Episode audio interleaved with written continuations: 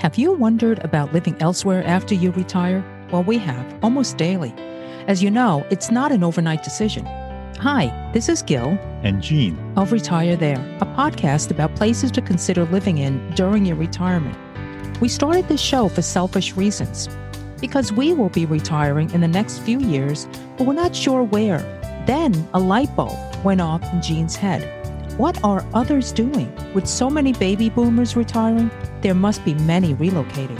So we decided, let's connect with them and pick their brains. But first, a little background. I'm Asian, born in Brazil, and grew up in Flatbush, Brooklyn. I'm an engineer turned attorney and practicing higher ed law at a college who loves working with students, faculty, and staff. I am not Asian, born and raised in Long Island, New York, a place I always wanted to leave. I am a law librarian working in a court who loves his job. We've lived in Bay Ridge, Brooklyn, New York for many years, and I've been thinking about our future home.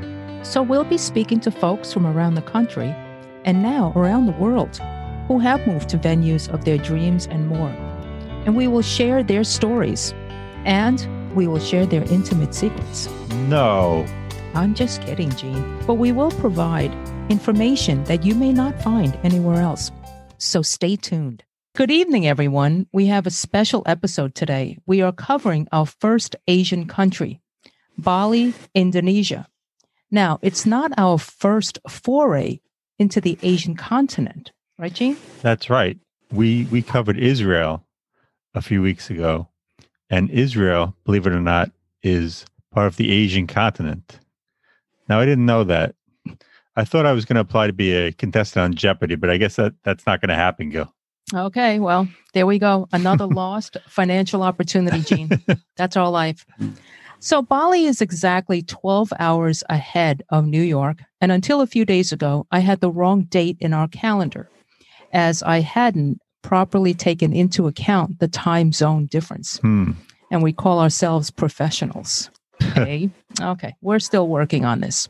Indonesia is the third most populated country in Asia, with two hundred seventy-three million people, and only about one point five percent reside in Bali. However, there are about four thousand U S expats in Bali.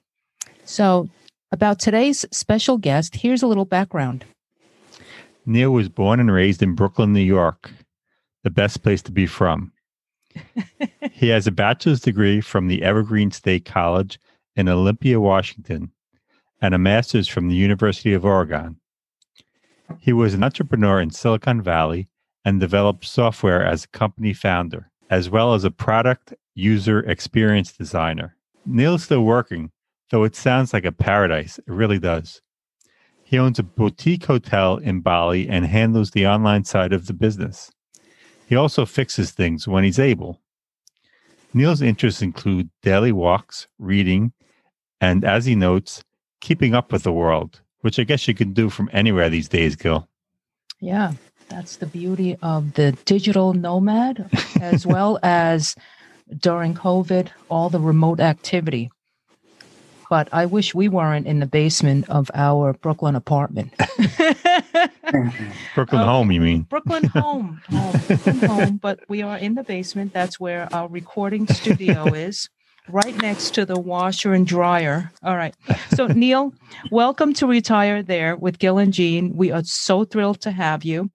Um, now, I just want to note that it is... Um, a little after ten p.m. So if I start to fall asleep, it's because, you know, I'm getting used to falling asleep earlier these days. No, I'm just kidding. I'm just kidding. Um, yeah, you're a night bird. Yeah. So Neil Kramer, thank you for joining our show. Tell us, how did you wind up in Bali? Hello there. Thank you for having me. Um, it was a circuitous route. I had, uh, in two thousand fifteen, uh, gone to Thailand for a month to check it out, you know, with, with some thoughts about retiring. Uh, but really, that was my first visit to Asia. Um, and then two thousand sixteen, I uh, went again for a month, but this time to Vietnam and Cambodia, uh, three weeks in Vietnam, one week in Cambodia. and then in two thousand seventeen, uh, one month in Bali. So after three years of this, uh, my experience in Bali was such a tremendous experience that while I was there for a month, I actually bought a villa, uh, even though I was still based in the U S. So I bought the villa, came back to America, and started to pack up and, and get an estate sale and sell ninety-eight percent of my things, and came to Bali with two very large bags and a backpack. And I've been here ever since. So did you say that you were working in Bali and then you just decided to buy a villa?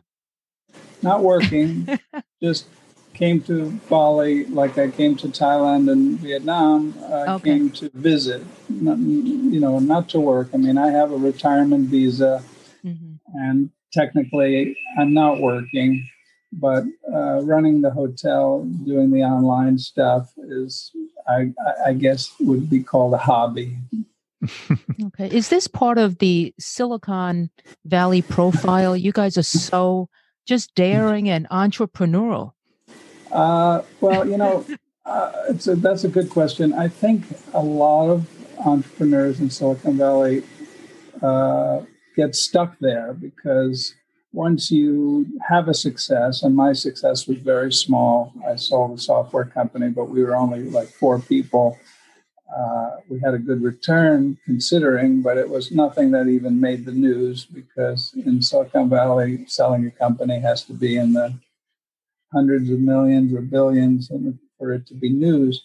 But when you do sell a company, the first thing that people ask you is, what are you going to do next? And, and, and the answer would be something, you know, technological, something, a new company. Uh, and, and could I make a bigger company? Can I get a bigger exit? Uh, you know, that kind of thing. And, and it's, um, it's, it's its own treadmill in a way. So um, once I had my fill with Silicon Valley, I, I didn't really want to stay there. Um, and so then the options are, you know, do I want to uh, move somewhere else in the U S or do I want to leave the U S entirely? Okay. I am curious. Um, you were born and raised in Brooklyn. Was it college that brought you out to the West Coast? Yeah, yeah. Um, I started with uh, accounting because my parents wanted me to be an accountant and I didn't know what I wanted to be. And, and they were only high school educated. Um, but after one year of college, we kind of had a uh, falling out in the parking lot uh, of, of the dormitory um, when they came to visit. No. Uh, because I wanted to do uh, courses like... Um, Uh, actually, one was Eastern philosophy, which opened me up to other ways of thinking, mm-hmm. Asian ways that I didn't even, you know, I don't know if it had an effect on my decision to move to Asia, but uh, that was uh, one class. One, another one was abnormal psychology because I thought, you know, you know thinking, what is what is normal? Because my parents, you know, you, you know, be an accountant, that's a normal thing to do, and. And, you know, you look at the, the wanted ads, and accountant is pretty early on into the job listing. So I yeah. think for them, it was a very practical thing. But for me, you know, when, when they when they took me, when I was maybe ten or twelve, they took me to a test for my future um, career uh, just to get a sense, you know, what, what does their son want? And it turned out to be novelist or architect. And they hated both of those answers. You know, I think they may have wanted a refund because uh, architect, you know, involves a very uh, you know, lengthy career, yeah, you know, yeah. Uh, yeah. getting getting Five ready years. For that. Mm-hmm. Uh, you know, and novelists forget about it because that's one in a million. Yeah. So accountant, you know, was like, okay, you know, yeah. I think there's a lot of accounting jobs out there. So Neil will find something, you know, with that. So once I kind of broke away from my parents' influence, uh, I left college after that first year. Mm-hmm. I did do the abnormal psychology and the Eastern philosophy course, uh, which was great, but I guess not practical. And then I, you know, luckily taught tennis because uh, I had learned tennis at a camp and nobody cared about tennis. But then by the time I finished my one year of school, college, a lot of people wanted to, to learn uh, tennis. And, and fortunately, in our area uh, in Brooklyn, a tennis bubble um, complex uh, opened. Um, so I was able to teach and earn um, something like uh, ten dollars an hour for a private lesson. Oh. And that was in like nineteen seventy-three or so. So my so, friends were earning maybe two dollars an hour and I was earning ten dollars.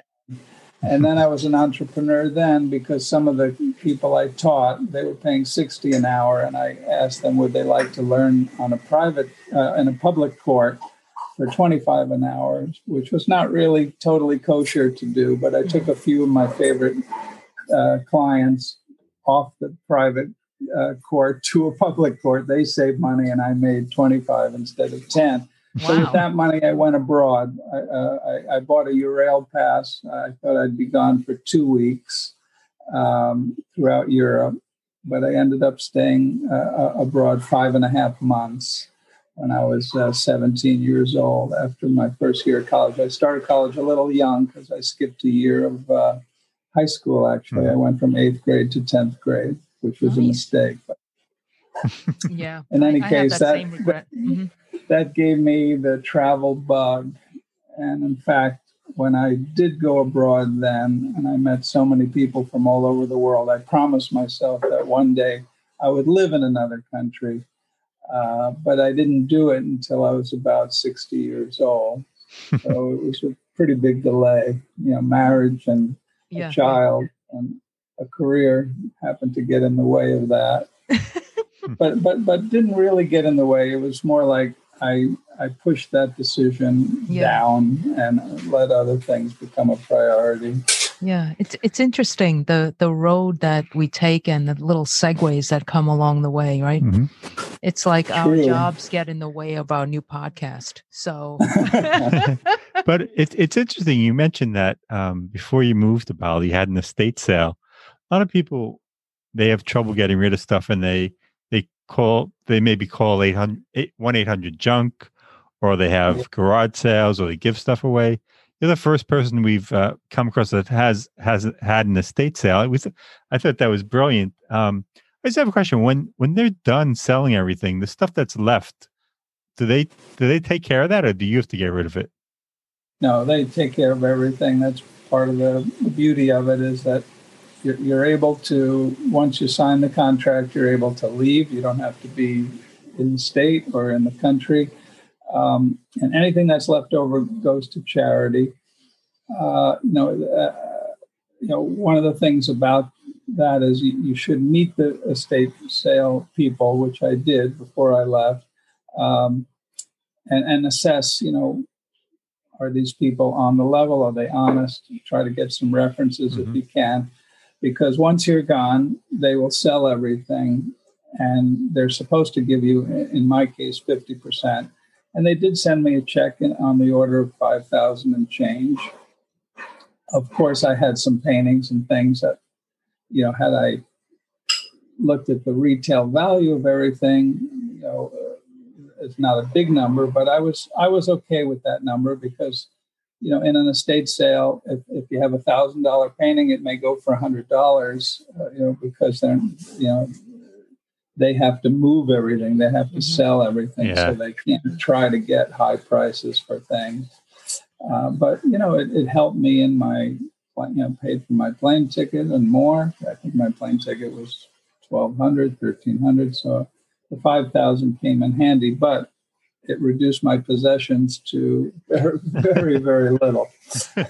So it sounds like you're not the type of person who who's too attached to things, right? Because you just kind of said, hey, estate sale people, take care of this. And um, you you were ready to board and and leave. I mean, leave the country. Yeah, I mean, I, I, I am, I do get attached to certain things, and it was a difficult decision to hire the estate person, And I had done some investigation about sending my stuff to Bali, you know, my, my closest possessions or my most, uh, you know, my most uh, endearing type things that I wanted to hold on to. But I created a small box to give to my son, who's currently in the U S, uh, a, a padded box that's easily, um, you know, that, that could store well for many years. Uh, and I filled it with memorabilia and old photos and some documents that are, you know, even though I might have taken a digital file of it, it might be my grandmother's birth certificate or something like that. Um, and things of that type that were, I, ha- I went through all my stuff to kind of pull out one box full. And my ex-wife was holding that for my son. And when my son gets old enough to get his own place, uh, she'll give it to him. Or I will if I'm there. Mm-hmm. So oh, yeah, and, and you know, it, it is, a, if you are going to be an expat, you know, the, the main decision is, do you want to move your stuff or do you want to sell your stuff? Mm-hmm. And in the case of selling, you know, I would recommend holding on to a few things, one box or two boxes. Mm-hmm. I wouldn't get crazy and, you know, give people half a dozen boxes to, to look after for, for your benefit, because you don't want to put your burden onto somebody else. Yeah. Yeah. Okay. So talk to us about Bali. Where exactly are you and what, what's it like? I'm in southern Bali in a tourist area uh, next to Canggu, uh, which is, uh, I would call it a hipster community, uh, primarily um, younger people from all over the world. And it's a very heavy digital nomad community. So there's a lot of... Um, Uh, co-working type facilities, so people could pay a monthly fee or a daily fee to come there and get the Wi-Fi, and then they'll have some coffee or whatever, and they'll mingle. And sometimes there's events, especially pre-COVID. There's a lot of events where people could talk to groups and, and things like that. I've attended a few of those. And, uh, you know, Bali is an island. It's primarily Hindu in, in a Muslim country. As you mentioned, it's the third largest Asian country. I think it's the fourth largest pop, populous, con, populated country in the world. Mm-hmm. Uh, so you have China, India, America, and Indonesia. Um, primarily Muslim, like I said. Um, but Bali is its own culture within Indonesia. There's something like seventeen thousand islands, so it's a massive archipelago. Um, and so you've got hundreds of different languages. You've got a broad swath of people from Christian to Hindu to Muslim to everything. Mm-hmm. Um, but the Balinese are unique because they, even though we had Dutch, they had Dutch... Um, Uh, uh, the, the Dutch colonized Bali in, in I think the eighteen hundreds. Um, they refused to give up their way of life. So the, the Dutch had to, in fact, what happened is when they arrived, uh, the, the kings, there's seven regions, and so there were seven kings. Uh, when they got to Bali, there was a massive Uh, suicide uh, with kings and, and, and their their wives, their their their servants, and rather than face the Dutch and change their life, they they they decided to kill themselves. Once that happened, the Dutch decided to still colonize, but really work with the Balinese to try to preserve the culture to the best way they could. Wow, that and is so, so once interesting. Indone- yeah, so once Indonesia became independent, Uh, it was a lot easier for Bali to assert itself as a really unique culture. And the benefit of the Dutch was really that all seven regions united. So now, before the Dutch, there was some skirmishes and, and, and some violence if, if there were some resource issues or territorial issues.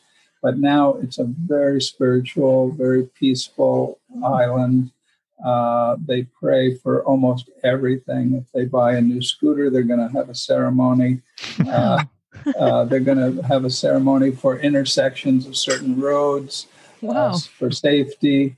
Uh, there's just prayers about everything, and it's a very mm-hmm. colorful culture, mm-hmm. very tolerant culture, and it's just really phenomenal to, to be around them. Mm-hmm. My builder for my hotel was Balinese. I could have chosen uh, like an Australian builder. Uh, and had an easier time with English, but paid more because I'd be dealing with a foreigner. Mm-hmm. But I wanted to get involved with the Balinese, so I chose a Balinese builder, and it turned out to be great. We're actually friends. I tried to pass him on to other people. Okay. I just want to let our audience know that That uh, sound in the back, uh, Neil explained earlier, is construction. So if you guys hear that, um, I know it sounded like uh, some dogs in the back earlier, but it's not something that we're able to control. So, um, uh, but once Neil speaks, we can hear him fine. I just wanted to let people know not to get, um, you know, wondering where where that's coming from. Okay, sorry, Neil. Thank you, thank you. I'm sorry about that, but no, no problem. Uh, One one aspect of living in a tourist area is even even during COVID, we've had continu- continual construction, which is, I guess, a good sign that people are hopeful that Bali will return to, to normal, and most likely it will. And, and how and, has that affected your hotel business? I mean, terribly. Uh, we've had something like five percent, of, not uh, of all hotels in Bali has had something like five percent occupancy or less during during the COVID. There's been no international flights for almost a year. Uh, oh, wow. There are local flights coming from Jakarta. Um, and so if you're desperate, uh, foreigners go into Jakarta and then they take a, a domestic flight, but they have to go through quarantine and all the normal things. Um, oh. But the but the uh, tourist numbers are down, you know, over ninety percent. Wow. Now there's talk of a green zone, a, a, a, um, a green corridor between some countries coming in, China, maybe Singapore, uh, where they can go to designated parts of Bali that have been uh, Where, where, the, where the COVID is very, very light. We don't have it too heavily here, but we have it. So um, unlike New Zealand, which is virus-free, you know, we have COVID here. So if we have tourism, they want to limit the areas where, where, where tourists can go. But it hasn't been fully resolved yet. But, but we're hopeful. You know, the vaccine's here, mm-hmm. and slowly but surely people are getting vaccinated. Okay. Okay. And you you mentioned that your hotel, it's called the Ohana Retreat Bali, and mm. um, it's in. You said it's next to Canggu. What what town are you in? We're in Pererenan, and okay. there's a special way of saying it, Pererenan, uh, the Indonesian way that I still have trouble with, so I can't say the name of my own town. And, and what made you decide to build a hotel? Uh, well, my initial. Uh, plan was to this, this villa I bought, which I had sold since then. I was going to go into the villa, which I did, and and retire. And, and so I started uh, reading on my uh, veranda, looking at the rice fields. I actually switched from e-books and and screens to paper paper books and sat there and had my nice. tea and looked out and. and got into the peacefulness of Bali, the beauty of Bali, and had a little private pool there and, and a little garden. And it was absolutely um, idyllic. Uh, but after about six months, I sort of was like, okay, you know, tomorrow I guess I wake up and read again. And the next day I read more.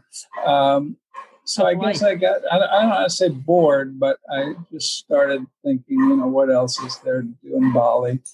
And we started driving around and found next to Canggu is Pererenan. Uh, uh, it's, it's, it's west uh, slightly. And we found a piece of land that was owned by uh, Russians. They had bought it seven years ago. Uh, very good price, but it had gone up substantially. But still we thought, you know, this is an up-and-coming area. It's not Canggu, but it's maybe seven minutes by motor scooter. Uh, and it's an opportunity kind of thing. And let me try to build, which I had done after Silicon Valley. I had built some single-family residences, both in Sonoma County in California and uh, near Port Townsend, Washington. I had success with that. I worked with an architect to create a cool design, and uh, I sold one in two days, and, and I sold another in less than thirty, uh, about thirty-five days. I say wow. about a month. Wow! Uh, so that was pretty quick, and there was profit and stuff. But I didn't like the lifestyle because I would be renting and then building something for somebody else, and then I thought, you know, then I got to do that again, mm-hmm. and I'll be renting again somewhere else. Uh, and I didn't feel I could stabilize in, in, in a community. And so then I started traveling, like I told you, and, and Bali kind of captured my imagination. The hotel itself is maybe six thousand or something square feet. So it's significant. My other homes were sixteen hundred, you know, that kind of thing. Mm-hmm. And there's six rooms to sleep.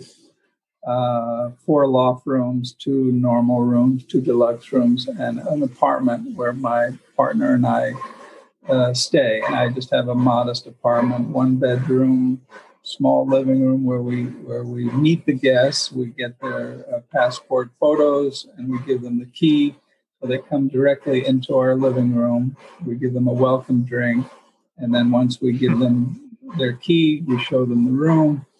And then they could always come by with questions about where to eat or something like that. And so we're available, but it's kind of a design decision that I made so that I could interact with these guests, because one of the things that is really incredible about Bali is the the world, it's a world-class destination. And to give you an example, we were open June of two thousand nineteen, uh, mostly living through the pandemic, but still, given the pandemic, we've had visitors from thirty-one different countries, which wow. to me is uh, cool. real fun. It's real exciting. Yeah, you have you have great reviews online. People, oh, you, thank you. Yeah, yeah. They, they, they rave about you way. and Shelley. Yeah, yeah. yeah. Oh, thank you. Well, I, I this is all uh, intentional, because I didn't want to have a hotel where I was sort of like living in another villa and having mm-hmm. a management team and that kind of thing. I don't even. I wouldn't even want something like that. So this is a, I, it's kind of a, it's kind of a premium guest house slash boutique hotel. It's it's kind of two things, because it's not a normal hotel where you have a reception area and you're only dealing with staff. When people come to us, they're they're dealing with the owners from the beginning, and we're here for them, and they know that. So people who like that kind of personalized service. Uh, you know, we can get scooters for them. We could rent bicycles for them. You know, we, we help them out, you know, getting nice. car rentals, pick up at the airport. So we do whatever service we can. And they know that, if, you know, if something breaks in the room, I'm going to come there within minutes. Uh, if I can't fix it, I'll, I'll get somebody to come within twenty-four hours if I can, that kind of thing. And that, and that leads to some of the reviews that you've read probably. Mm-hmm. So are you walking distance to the town? Like, can I walk a block yeah. or so to get a cup of coffee? How does that? Yep. Right, right around a block away is a restaurant. Um, we have a little shared kitchen slash mini restaurant here, but you have to order one day in advance. Uh, but if you just want to live here, uh, you wake up, you walk uh, maybe two minutes, one to two minutes, and you get to a cafe. Uh, there's some other restaurants within walking distance, and if you if you like walking, it would be about twelve minutes to get to the beach. Oh, where there's some, also some places to eat, and then further away, maybe fifteen to twenty, is an actual uh, beach resort that has it's like a day club where you could uh, hang out for the day and eat there. And then they have sort of ambient music, a little bit more for the younger crowd, but but it's considered like a, a, a destination place. So that would be less than twenty minutes by, by foot. Mm-hmm. So we're next to some of that action. but we're much sleepier than than Canggu. Canggu, there's, you know, it's a hot spot. There's a lot going on. It's funny. I was reading online, talking of beaches, that you you miss um, Stinson Beach in Marin County in California. How do you compare that beach to the beach in um, Bali? Uh, Stinson Beach would be a kind of a small little gem. It's actually pretty sizable, but you would get, you know, fifty, sixty people out there on that beach, except for maybe July fourth, where you might get a couple hundred. But in Bali, beaches can have thousands of people, especially oh, wow. Kuta. You know, if you go to Kuta, there could be along a stretch of maybe a mile, you know, a few thousand people. And in any little spot, there might be a hundred or something like that, or sixty. But it just goes on and on, hotel after hotel. And in the evenings, they actually set up music uh, stands so that you can walk from music venue to music venue. Oh, wow. Just walk along the beach and, and have access to six or seven different bands uh, within a ten-minute walk. This was all pre-COVID. So that's the heart of uh, the tourist area, Kuta. And then Canggu, we would have, um, you know, a few hundred people down at the beach there. And then if you come towards us, Pererenan, maybe, you know, thirty people on the beach any one time. Uh, we, we do have these events from by the Balinese, which are kite festivals, and then you get several hundred uh, uh, spectators and, and tons of competition with different size kites, different activities that the kites do, different flying patterns, and it's really exciting to see that. But yeah. but Stinson is kind of a it's a lovely beach north of San Francisco, maybe forty minutes, very windy road to get there. Mm-hmm. But once you're there, you kind of feel you're away from it all. And it's a little bit isolated. And there might be times when there's only ten or twenty people on the whole beach. If you go further up to Point Reyes, it's a massive beach, and there might only be fifty people, you know, out there. It's a national recreational center uh, uh, area. Preserve. Mm-hmm. Yeah. Uh, yeah. So it's not very populated at all, but but there's millions of people in Bali, and and throughout the tourist year, you might get four or five million tourists a year coming to Bali during pre-COVID. But now it's very slow. All my partners here. I'm terrible. Hi, hi, Shelley. How are you? Nice how are to you? Meet you. Nice to meet you. Nice to meet you. I thank just you do for my gardening. She does gardening. She's growing. Well, thank grapes. You for emailing. See you later. See you bye later. Bye bye. I have a question about um, yeah. cost of living in Bali. Mm. Uh, you wrote a book. It's co- available on Amazon. It's called "Retire in Bali." Retire for fifteen hundred dollars U S a month. Is that yeah. is that the case? You can reti- You can live on fifteen hundred a month. You can. I mean, if you follow the recipe, I guess I, I gave. Um, you you know you could have housing costs as low as five or six hundred dollars a month to get a small villa.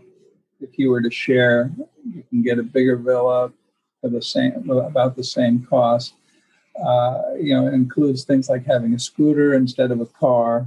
So with a scooter, you're talking about you know purchase of uh, Eleven, twelve hundred dollars, and then a monthly cost of maybe ten, oh my goodness. fifteen.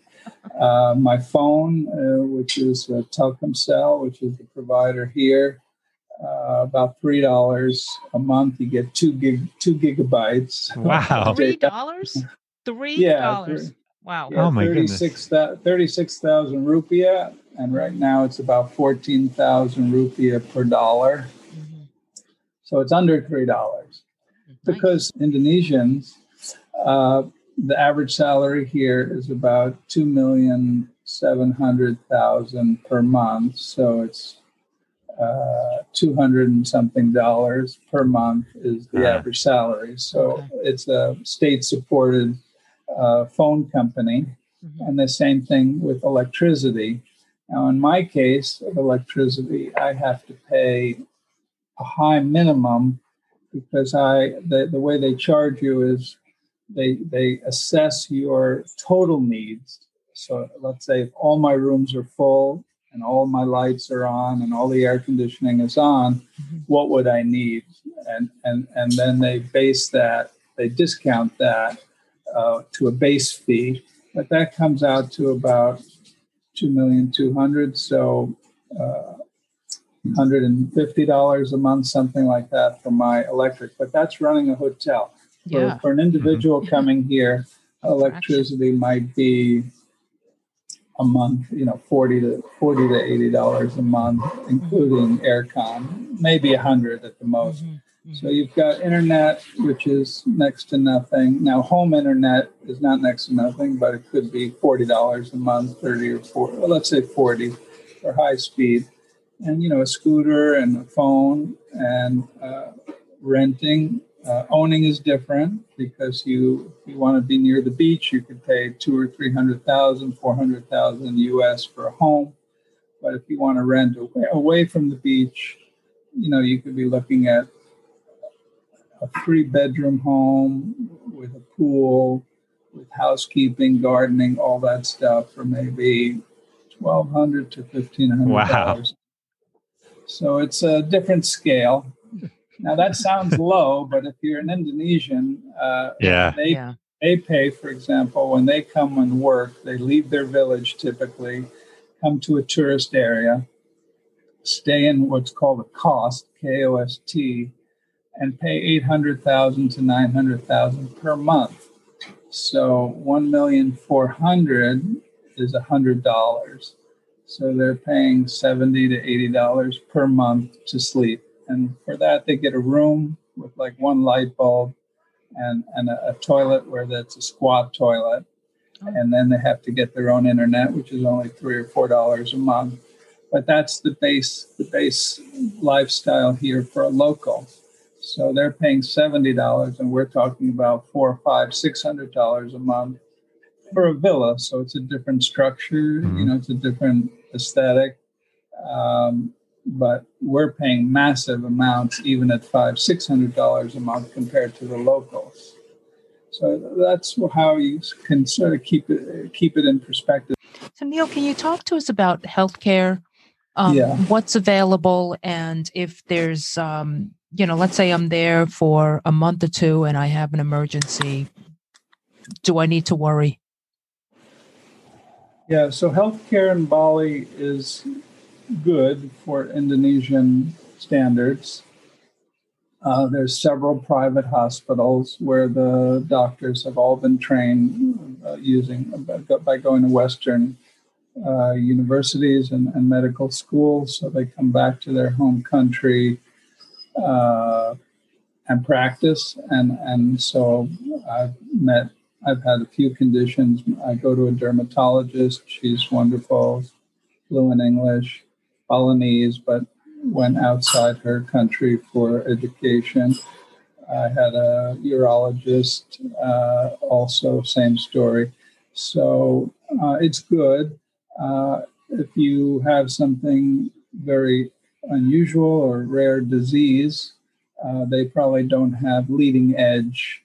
Uh, actually, they don't have leading edge healthcare here. So in that case, you might have to go to Singapore, which under normal conditions would be, I don't know, three-hour flight, something like that. Um, so you have to decide if you're going to be an expat and live in a third world country, you know, to what extent you feel comfortable with the, the healthcare here. For, for, you know, most conditions, they can help you here. Uh, uh, even cancer and, and things of that type, they, they can help you here. But if you have uh, unusual blood type and something happens to you uh, that's rare, for example, then, you know, you might be better off living in a first world country. Mm-hmm. Or doing your uh, research. My, my, yeah. yeah, my health is good. Um, I'm sixty-three. Um, And the way I handle healthcare personally is I did start with insurance. It was kind of expensive because I've had melanoma So I have a pre-existing condition, and that bumps my cost up. So what I do now is I just set aside two hundred fifty dollars every month. I have a cash account, and I consider that money not mine, and it's it's the hospital's money. Uh, but it's it's sort of like a little bit of a health plan where I'm, you know, making sure I always have a certain amount of cash ready. Now, in terms of fees, uh, there's three tiers of of fees here. There's the local price, there's the tourist price, and then there's the Kitas price, which is sort of a long-term resident price. Kitap and Kitas. They're basically words that mean uh, resident. I'm not a citizen, but I have kind of a long-term resident status, so I don't have to up, update my um, my Kitas uh, a, except for annually. So every year I have to get fingerprinted and go through immigration and get uh, my next year's worth of residency. And that also gives me other benefits besides hospital, uh, cultural institutions. I can show my Kitas and I can pay less. Not not that they're very costly. Mm-hmm. The average cultural place here might be five dollars and I might pay two dollars. Mm-hmm. Um, but hospitals are a big ticket item, so it's good to have the Kitas price. Uh, so I, for example, I had a um, CAT scan because I had a cyst on my kidney. I'm just going to give you an example. Mm-hmm. And it was uh, about seven million rupias. So one million five hundred in the range of four hundred fifty dollars, five hundred dollars for a CAT scan. Mm-hmm. Now in the U S under Obama care, I had uh, on my face a melanoma. Uh, not melanoma, but it was a, a, a, sort of like a, a, a spot. So they used a little free, freezing, mm-hmm. like a can of free, yes. that freeze, and they shot my skin with that. Right. And my deductible was one hundred ninety-five dollars. The whole procedure took like ten seconds, something mm-hmm. like that. But of course, they checked my face and all that mm-hmm. stuff. But it was still one hundred ninety-five dollars deductible for me. Mm-hmm. So you know, that versus a CAT scan where you're under a machine that's, you know, a million dollar machine from Philips or whatever, for five hundred dollars, under five hundred dollars is still a good price yeah. to get a CAT scan. Expats are not covered by Indonesian healthcare program, right? Correct. There's local health only for, for locals, for resident, uh, for citizens. And if you're outside outside of that, you're going to be in some kind of visa category. So a tourist visa, for example, that lasts up to sixty days, they would pay full retail price for healthcare, which would still be within the Indonesian pricing system, but it might be double what I pay or maybe okay. forty percent higher than what I pay. And so I about, get a discount. What yeah. about pharmacies? Um, do you need a prescription every time? Or because we've heard in other uh, countries. Yeah, I mean... It, Yeah, I have some allergies. So, for example, I had um, uh, one of those vaporizer things. But when I want to get a new one, I don't have to present a prescription. I could just show the old one, and, and mm-hmm. they, they would just sell me a new one. And pills and medication are expensive, but, but not crazy expensive. And there's two types of pharmacies in, in Indonesia. One's called apotek, which is where the locals go. And then there's uh, more of the, you know, looking like seven eleven kind of pharmacy where the lights are really bright and, and it's very polished. And that's uh, like usually Guardian. I think they might be an English or an Australian company. And and they sell the same stuff, but a lot for a lot more money. And they'll have more variety. But for example, if something's wrong with you and you're a local, you don't go buy a, a box of pills. You go buy a sheet of pills. So it might cost you a dollar or two dollars to get ten pills. Mm-hmm. They don't have to. You don't have to buy a hundred of them. Mm-hmm. So in America, you have to buy the whole box. Right. here, here you can buy it by the sheet. Okay. So they, that, this is because if you look at the average monthly income, it makes sense to offer. Mm-hmm. you know, sheets instead of boxes. As a tourist, could I um, mm-hmm. use the local? Yes. Ones? Okay. So yes. It's not you just... Go, Mm-hmm. Yeah, and I've done that. Uh, you know, it's best to go with somebody who can speak English, but I, I've had luck where even the Apotecs, uh, they hire usually English-speaking workers. Okay. Talking about speaking English, do you need to speak Indonesian there, or can you get away with English? You can get away with English. Um, it's nice to have a few things that you can mm-hmm. say to people, you know, basic phrases, hello, good morning, uh, goodbye, um It's it's just a nice gesture, but you don't need it. Now, if you want to have a conversation, I'm still struggling with Bahasa Indonesia because even though it's uh, Roman, you know, it's uh, normal lettering, the words are very, very long. Um, I don't know why, but, you know, the, there's four or five syllables to many of their words. Wow. And I just can't remember it. Okay. So that's a memory problem. But uh, I have an Indonesian partner, so she can translate. Lucky you. Always, that's yeah. always helpful. But for example, uh, real estate, um, if you want to purchase something, you'll go to a notary instead of a lawyer, and that notary will speak English. Mm-hmm. Uh, now, the document will be written in Indonesian, but they will uh, translate and offer you a translated version. The legal copy is the Bahasa Indonesian copy. The English copy is not legal, but it's good to have for understanding. Now, there's also a Balinese.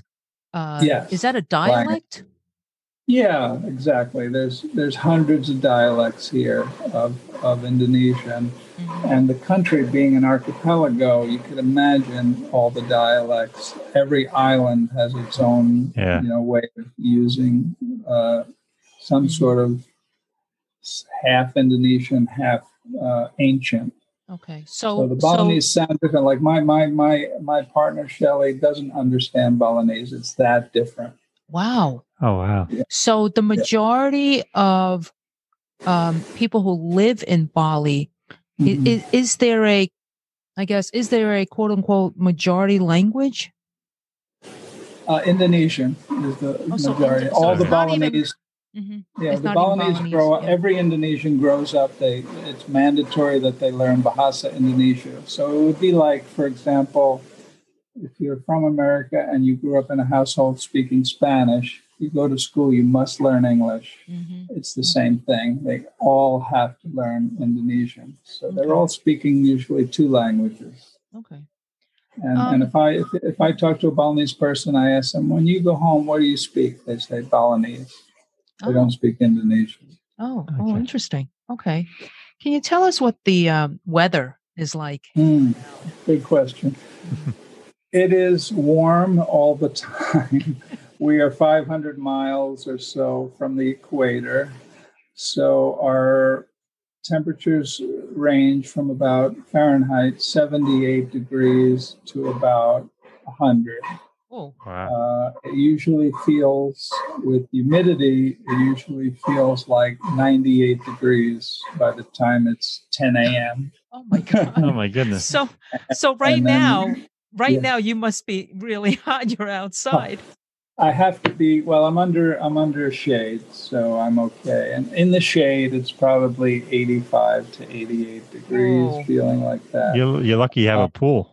yeah. and, and the pool gets heated up, solar heat every day. It's never really too cold. We do have a rainy season, and in in in the middle of that, like if you're on your scooter and you're. you know, going out and it's a lovely day and then the rain comes usually for, you know, twenty minutes, thirty minutes, you will feel cool. You'll never feel cold. it'll, be, it'll be a cool rain, almost enjoyable, but you can get soaking wet unless you have your poncho on. Um, so, yeah, I mean, and in the evenings, uh, you don't need a sweater. It can get down to eighty-two, something like no. that. Oh, down to eighty-two, Gene. yeah. I heard I heard it's it's cooler between June and August. Is that true? Well, the range is about twelve degrees, twelve oh. months a year. Ah, that's it. Yeah, yeah okay. it's not, okay. you know, it may go from an average of eighty-eight to an average of ninety-two, you know, okay. that kind of thing. Uh, we do have hills and, and small mountains, so those people mm. who live there actually get you know, need sweaters and stuff sure. in the evening and early in the morning. Okay. But I'm down in the flats and, uh, you know, above sea level by maybe just five hundred feet. But is it is it humid year-round? Yes. It's okay. It's a humid weather. It feels a lot like, let's say, Hawaii might feel, you mm-hmm. know, mm-hmm. if you've ah, ever sense. been there. Oh, it's great. The plane mm-hmm. and you feel that wave of moisture in yes. the air. It's great for plants. I mean, I love it's plants. It's wonderful for plants, and the plants go crazy here. You know, I yeah. built the, ho- the hotel and, and had to bring in everything, grass and everything. And within a few months, I don't know, five months or so, it was uh, lush-ish. And now it's almost two years, and we have the gardeners whacking things all the time. Oh, wow. Because it's too lush. Too lush. Man, I yeah. love that. How far are you um, to the airport? Uh, forty, forty-five minutes on a good day and an hour when there's tourism. Okay. And and, and, and when it, when it's not COVID, see, when it's not yeah. COVID, uh, can you get a direct flight to the U S? No. You must go either through Beijing or Singapore. Uh, those are the two main hubs. Mm-hmm. Um, Beijing is probably the primary one, but I wish there was a flight to L A or San Francisco, but there isn't. So then how long? You could even go the other way. You could even go to Qatar, and then from Qatar you can mm-hmm. go to New York, for example. Mm-hmm. So how often do you go back to the States? I mean, normally it would be like once a year. You know, I have a son, he's twenty-three. I, I want to see him, and he, he sort of wants to see me. You know, he's, he, he's he's he's flexing his independence yeah, as much sure. as he can, but he misses his dad like I miss him. We're we're yeah. good buddies, and uh, that's kind of sad during COVID. But yeah. uh, you know, uh, my cousins are getting married in twenty twenty-two, so I think I should be able to be in America by then, by May of twenty twenty-two. Mm-hmm. Okay. So I'll have to wait it out. But under normal conditions, you know, my budget, you know, the fifteen hundred dollars a month, uh, I mean, the miscellaneous setting aside money for travel is not part of that fifteen hundred dollars. But if you did want to do something like that, then you could say, okay, including once a year travel to the U S, could be eighteen hundred dollars a month, some, something like that. Mm-hmm. But under two thousand dollars, you can live in Bali and still go to America once a year, no problem, for one okay. person. Um, for two people, it's even easier because you could share the cost of the residence. And, you know, I mean, for example, a, a meal, uh, if you go to a local place, could be three to five dollars a person, including a wow. drink. Uh, if you go to a Western place where you have everything from Australian, uh, uh, Italian, uh, Korean, you know, all those places that are not serving rice or or, or noodles, Indonesian food, you're going to pay, you know, seven to eleven dollars per person, oh, including a beer or something like that. Still inexpensive, yeah. So, so the big yeah. question I always ask is, if I move to Bali, I never have to cook again, right? Because I can That's have local fare. And oh. and just to make just to be clear on that, um, you have housekeeping staff here, so you don't have to make your bed either, or do, or, or do the laundry. But if you want them to cook Indonesian for extra pay, they're thrilled to wow. you know oh, offer wow. their services. And the other thing you could do, even if you want to make Western food, is if you have them go to the pasar, which is the local market, versus the supermarket, mm-hmm. which is where the tourists go. They can buy the chicken and the eggs and the fresh veggies and the fresh fruit for you. Again, you give them a little something extra every month, and they'll bring back food at their cost wow. to you. Nice. So, you know, you could work the... work the system a little bit. I, I don't think it's a negative thing to support the local farmers yeah, uh, and absolutely. the pasar. And they don't have to say they're buying for a bule. Bule means foreigner. Okay. Um, and so we, you know, that's how I get seven, you know, seventy percent of my food. I still go to the supermarket for, let's say, olive oil or mm-hmm. uh, lemons, which is an import. So you're only going to get the locally grown food at the pasar. Okay. But there's quite a variety that they grow here, and lots of tropical fruit and things. You know, mango season is just, uh, for me, it's like unbelievable mm. how much I can yeah. try, you know, tropical fruit when it's yeah. seasonal. And oh, I, I have to learn about certain fruits that I have no idea what they are. Mm-hmm. You know, uh, I'll bet. White color, purple color, um, weird names. Yeah. But you can give it a try, and, yeah. and it's all reasonably priced. Okay, so let me ask you, um, the culture, it must have been, was it a shock for you? I mean, you you studied Eastern, you know, philosophy, and you're probably more, I would say, versed than, than the average American. Um, so what was that culture difference to you? Well, we, you know, in America, I would have to say we're in sort of a transactional kind of culture. So if something happens, you know, something you want to do, whether it's go to a store or hire a contractor, fix your plumbing or something, it's it's a transaction that's on the clock. So, you know, when the plumber comes, there's going to be a minimum fee, whatever, eighty-five dollars for the first thirty minutes and blah, blah, blah, blah, blah. And by the time he's done, it could be two hundred dollars, whatever, right? Mm-hmm. Here, you hire a fix-it person who's taught himself, or he's learned from his dad how to fix the plumbing and stuff like that. He doesn't have a plumbing degree or anything, and he doesn't have a truck. He mm-hmm. comes in a scooter, so he may have to go back and buy ah. some parts. Mm-hmm. So he's going to come assess the situation, hopefully fix it right then, but nine times out of ten, he'll need a part. So then he's going to drive twenty minutes, get the part, come back, fix it.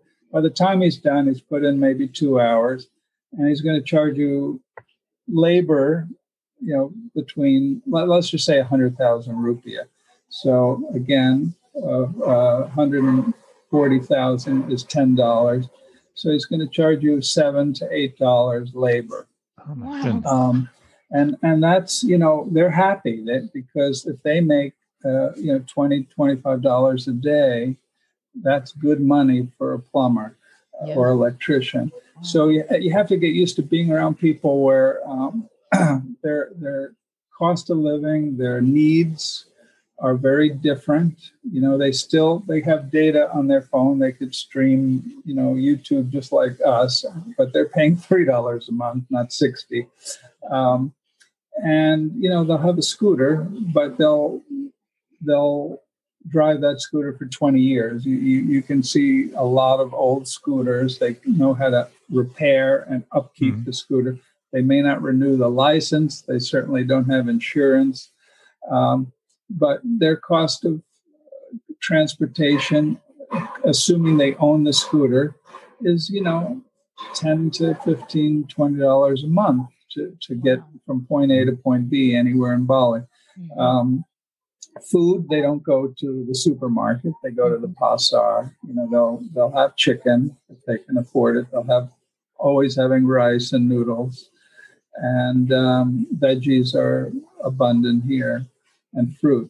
So, being around people that don't have a lot of needs, that means they don't do a lot of transactions, and when they do them, they're not, oh, my hour, my fifteen minutes, like a lawyer charges you every fifteen minutes. Mm-hmm. That would be a very, very foreign concept to Indonesian people. Uh, now, there are lawyers here, and they, they are starting to learn how to charge these types of things. But for Westerners, it's it's a you have to start thinking different about uh, when I interact with somebody, it's not transactional. This person Uh, is going to put two, two or three hours of their life into into helping me, and it's going to cost me, you know, fifteen dollars. Um, they ha- have something here called Gojek, which is kind of like Uber, but on a scooter. And they also have other services, GoCar, and all this stuff. And mm-hmm. but the Gojek scooter drivers, you know, you could order, for example, fresh coconut juice, fresh coconut water. Uh, so you'll find them on Facebook or something like that. Is there much crime in Bali? That's a good question. Um, there is petty crime in Bali. So, and not the Balinese primarily, because they're Hindu and they believe in karma, which is a philosophy where you the behavior you have in this world will impact the, the, your rebirth. So you need to be a good person in this world so that when you come back, you're even better. Um, and you'll see that there's all kinds of stores here that have statues and things that they don't lock up at night, um, that, you know, no one's going to steal those because those are the gods, first of all. And second of all, the Balinese don't steal. Um, but the workers from uh, Java and other islands come to Bali and come to the tourist areas for, for work. And they will live in these costs, like I mentioned, or some of the construction workers live on site in temporary housing. And uh, during our construction, I was a little bit careless. I had a backup phone uh, that cost me under one hundred dollars, but it did get stolen. That was the only thing during a year uh, with maybe thirty, forty people on site every day. Mm-hmm. So I would call that petty theft, and you just have to be careful about that. I, I have a safe for my uh, documents, like my ownership documents of Ohana and things like that. But big uh, thefts here don't happen. Um, they're just looking for phones and laptops and things like right, that. So there's not no physical crime, like someone's going to come up and no one's going to murder you or anything like that. No, I mean the Java, Java people here, you know, they will they will steal something before they go back to their village. Mm-hmm. Uh, besides whatever income they have, you know, if they can grab an extra phone, you know, that's just sure. extra money. They may not come back to Bali to work, and they just want as much money as they can before they go home. Uh, but that is uh, all petty theft. They're not going to hurt you or anything. Now, now, I will say that occasionally, if you're driving by on a scooter, especially women, if they're carrying their bag, sometimes they grab the bag. And in that case, the woman might, or, or man, but usually might fall off the scooter. So there may be an injury involved. Mm-hmm. Um, but things like um, rape and things like that is rare. Good, good, good. Not not zero, but rare. Right. So, so you can so you can walk around at night feeling safe. Oh, oh yeah, yeah. Okay. We can walk in.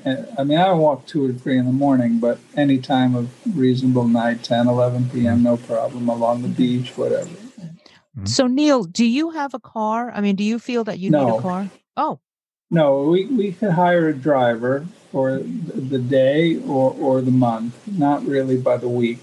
If you're a tourist, you can hire by the week. But for us, it's a choice of a monthly person who would be here all the time. They'd literally be here waiting for us to go to the grocery store. Oh. Or some families that come for international schools, mm-hmm. they will have a driver to take their kids back and forth to the school, uh, then take the parents or the family to the beach or to the grocery store, and they'll hire a driver. And that'll be... I don't know, six million dollars a month, so four hundred dollars a month. You get mm-hmm. a driver every day, six days okay. a week, wow. something like that. Oh, and the wow. average work week is six days, not okay. five. I assume that as a hotel owner that you would have a car because you might need uh, this, you might need we, that. We have a, a, a network of car owners that oh. are happy to come by, like at the drop of a hat. Oh, so I we see. can oh, get wow. people. We can get people to the airport. We can get people here, mm-hmm. or if they want to go to a waterfall or something like that, okay. we can get them here within okay. thirty minutes. Okay. So I and mean, you- this is what I was talking about with the Gojek is that there's a whole culture here of. Mm. Work workers on demand. Yeah, service. And mm-hmm. it's actually a fabulous thing uh, for the Indonesians because uh, Gojek is an Indonesian company. I think it was based mm-hmm. in Singapore, but massive, massive uh, employment by, I, I don't want to say million, but maybe a million mm-hmm. scooter drivers, you know, mm-hmm. hundreds wow. of thousands. Okay. All, okay. all the different islands have it. Okay. Um, I just want to cover two more things real quick. Yeah. One is, um, would you consider Bali elder friendly? I would say that the, you know, uh, is it elder friendly? Um, I would say that the orientation has been for people to come here and find a villa and get the help they need to manage day in and day out. So get the gardener, get the housekeeper, maybe get a chef or a cook. Um, and that would all be within the confines of, you know, four walls and, and, and a gate. And you come into your own house and you live your own life. And many Australians, for example, they're the primary um, expats here. They do that. So they look at retiring to Bali like we would look at retiring to Mexico, something like that. Mm-hmm. Um, and that's not a community feeling. It's like, you know, my wife and I were going to go retire to Bali. And we're going to go live in our own little cocoon of, of, of, of our own villa, and maybe we'll make some friends and all that. And and that's what people have done here. Uh, and there's a few places now that are retirement communities, maybe just two or three or four. But I mean, I'm in the, I'm interested in building one or, or helping co-build it with others, because I think there is a need for groups of people who are going to get old together. But we don't really have, I would say we don't have very much of that, you know, much less than one percent of the people are living in uh, communities. Okay. Okay.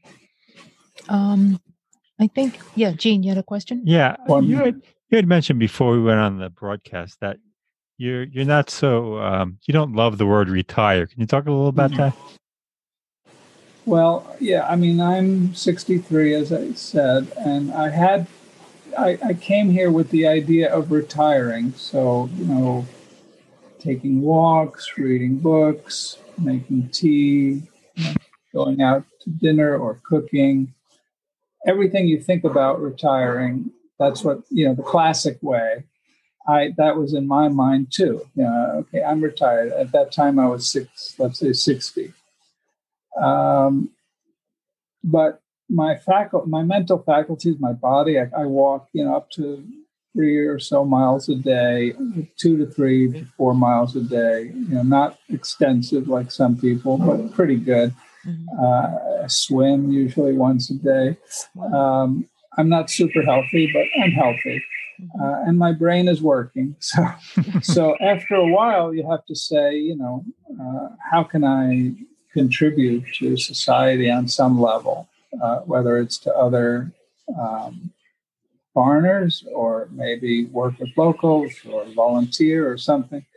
And to me, because I had done some building, I was very curious about the building process here. I used wood and, and two by fours, and we had nail guns and all this stuff in America. Here you build primarily with concrete and bamboo sticks that support the concrete floor, you know, temporarily for two weeks. They they build up uh, uh, a support for this heavy concrete that they're going to pour. And I just had a curiosity about it. So one thing led to another, and I have, you know, I have a nice little guest house with six rooms. It's very nice, but I don't even.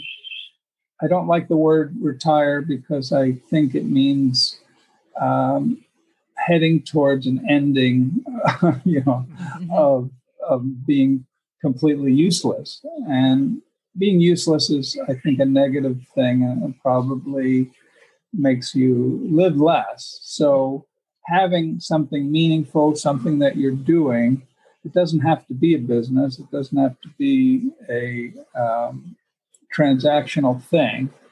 Uh, volunteering is, you know, my, my partner uh, volunteers. Uh, she's Christian, so she goes and, and supports these Christian efforts for medical care for people who can't afford, even the, at the local price, they can't afford a particular surgery or something like that. She, she'll help arrange groups of people to fund that. Oh, nice. Uh, so it's just something that gives people meaning. But retire is this word that in my mind is like, okay, find a place like I did that has beautiful sunset and you can read to your heart's delight and, and the day can unfold, you know, very casually and I, you're in this idyllic setting and, and it's lush and beautiful around you. And you could watch the rice fields go from seedling to harvesting and it's, it's, it's all very beautiful. Yeah. But then you wake up and say, what else can I do? You know, what, what you know, what else is, what else am I capable of doing? Mm-hmm. So part of it was writing a blog, you know, about retiring and what that's like. part of it was building this Ohana Retreat. And I think everybody will find that thing once they once they do the important thing, which is get your cost of living down so it's affordable, so that retirement, not the word retirement, but independent living, let's say. Mm-hmm. So can you live independently when you're fifty-eight or when you're sixty-two or whatever the, the age is that's right for you? Once you make that decision, whether it's moving your stuff or uh, having an estate sale, once you've made that decision, you are going to minimal, minimize your expenses to some extent, if, if you have to. And then you've got your bases covered. But now you have a new problem. So you're going to wake up every day and you you don't have the job. You might have your Social Security. You might have your, uh, you know, in, income sources. Uh, but then what is it that you're going to do? And that, you know, if you live in an area that's not very expensive, that means there's no pressure for you to figure this out. And that's the beauty of living in, a, in another country. That's a really good point. That's not expensive like America. In America, I always felt the pressure's on. You know, mm-hmm. if I am going to do something, that's why I did spec housing. You know, okay, I'm going to turn this thing around, try to make one hundred thousand dollars this year. And I made, one year I made fifty-eight, the other year I made ninety something. Mm-hmm. You know, I didn't quite meet my goals, but I was making a living. But I was working, you know, I was, yeah. I was yeah. kind of working. And I wasn't relaxed, and I was in a strange place, living in a, a, a rental with shaggy a shag carpet and stuff from the seventies or eighties. Yeah, uh, I don't know. It was filled with sand and dust, and it's like, yeah. oh, is this the life I really want? Right. And it turns out that it wasn't, and and I'm happily now, you know, transitioned. But it took me a long time. When I was eighteen and I went to Europe, I said I want to live in another country. It took me over forty years to figure that out. But now I figured it out. So I, yeah, and you're you, young. I mean, by my I, standards, I'm, yeah, sort of young. Mm-hmm. And I'm glad you interviewed me so that I could sort of, you know, say whatever lessons I learned. Mm-hmm. And part of the lesson is don't give up. You know, yeah. I, I I really spent four decades not focused, and then I was like, now I can, you know, now I can really live somewhere, and, and, and the pressure's off. You know, nice. Even if during COVID I had zero guests, I knew I was going to survive this. I'm not going to make money. I'm going to actually lose a little money yeah. every month, but I, I'm pre- I'm okay. I'm prepared. Right. I, right. And, and I've minim- I've minimized my expenses so that I can manage this thing. Mm-hmm. So that's what people. It's a new sense of uh, freedom, I guess, is what you could say. Right. Right. Well, that's wonderful. You know, that that's really good, good, wise advice. And for it's not us, easy. No, I mean, it. I think it's going to take time. I, you know, work. Um, I've always had, or maybe it was self-imposed stress, and that's one right. thing that ages you. I know um, it brings on health issues. The I mean, stress has got to be the worst thing for anybody, for the human soul. Uh, absolutely, you absolutely, know? And, and, and and and knowing know, knowing that you have the stress is almost a incentive, you know, to say, okay, this is part of my life now. I have this stress. Mm-hmm. How can I make my life less stressful? And it has to be a set of steps. Mm-hmm. Uh, because you're not going to do it instantly. There's yeah. no instant switch, right? Yeah. Yeah. So in my case, it took three years to find the place, and you know, then I had to deal with moving my stuff or not. But but eventually, after let's say four years or so, I'm in a new groove. You know, yeah. I'm I'm definitely in a less stressful space in my mm-hmm. life, mm-hmm. and that's four years of working on it. Once I even wow. figured out that I can do it. It still right. took four years. Now, right. people yeah. can do it in less. I think you could do it in a year, year and a half if oh. you really have it together. but but it's going to be a process, and it's going to be a process of change. You know, uh, do I do I run off to the supermarket and buy the high price thing, or do I wait until my my uh, ho- you know uh, housekeeper can go to the pasar for me and, and get it you know a little cheaper? It's not a big difference in price, mm-hmm. but if I wait. You know, I'm not in a rush, right? I mm-hmm. just have all day to do whatever. So right. I'll just wait and, and get the cheaper thing, you right. know. And and that's in each of those tiny steps make a difference. You know, yeah. do I need do I need a new T-shirt now, or can I wait? You know, mm-hmm. six more months or whatever. Yeah. Mm-hmm. And then I'll, you know, I'll do it when I have to do it, but I'm not crazy like, okay, I got to buy it now, right. and, you know, pay later. And, and then the bills are too yeah. high. And yeah. now the stress is, the stress is here. And you don't want that. So right. it's, a, it's a series of change, changes that you must make. But they're not, they're not, re- it's not rocket science. It's not genius level stuff. Mm-hmm. It's just step by step. Right. It's getting, anyone off. Can do it. It's slowing down the hamster wheel. Down. I mean, slowing that's how I feel wheel. Right now. You two, you're actually in a very, very, very good situation with your retirement package.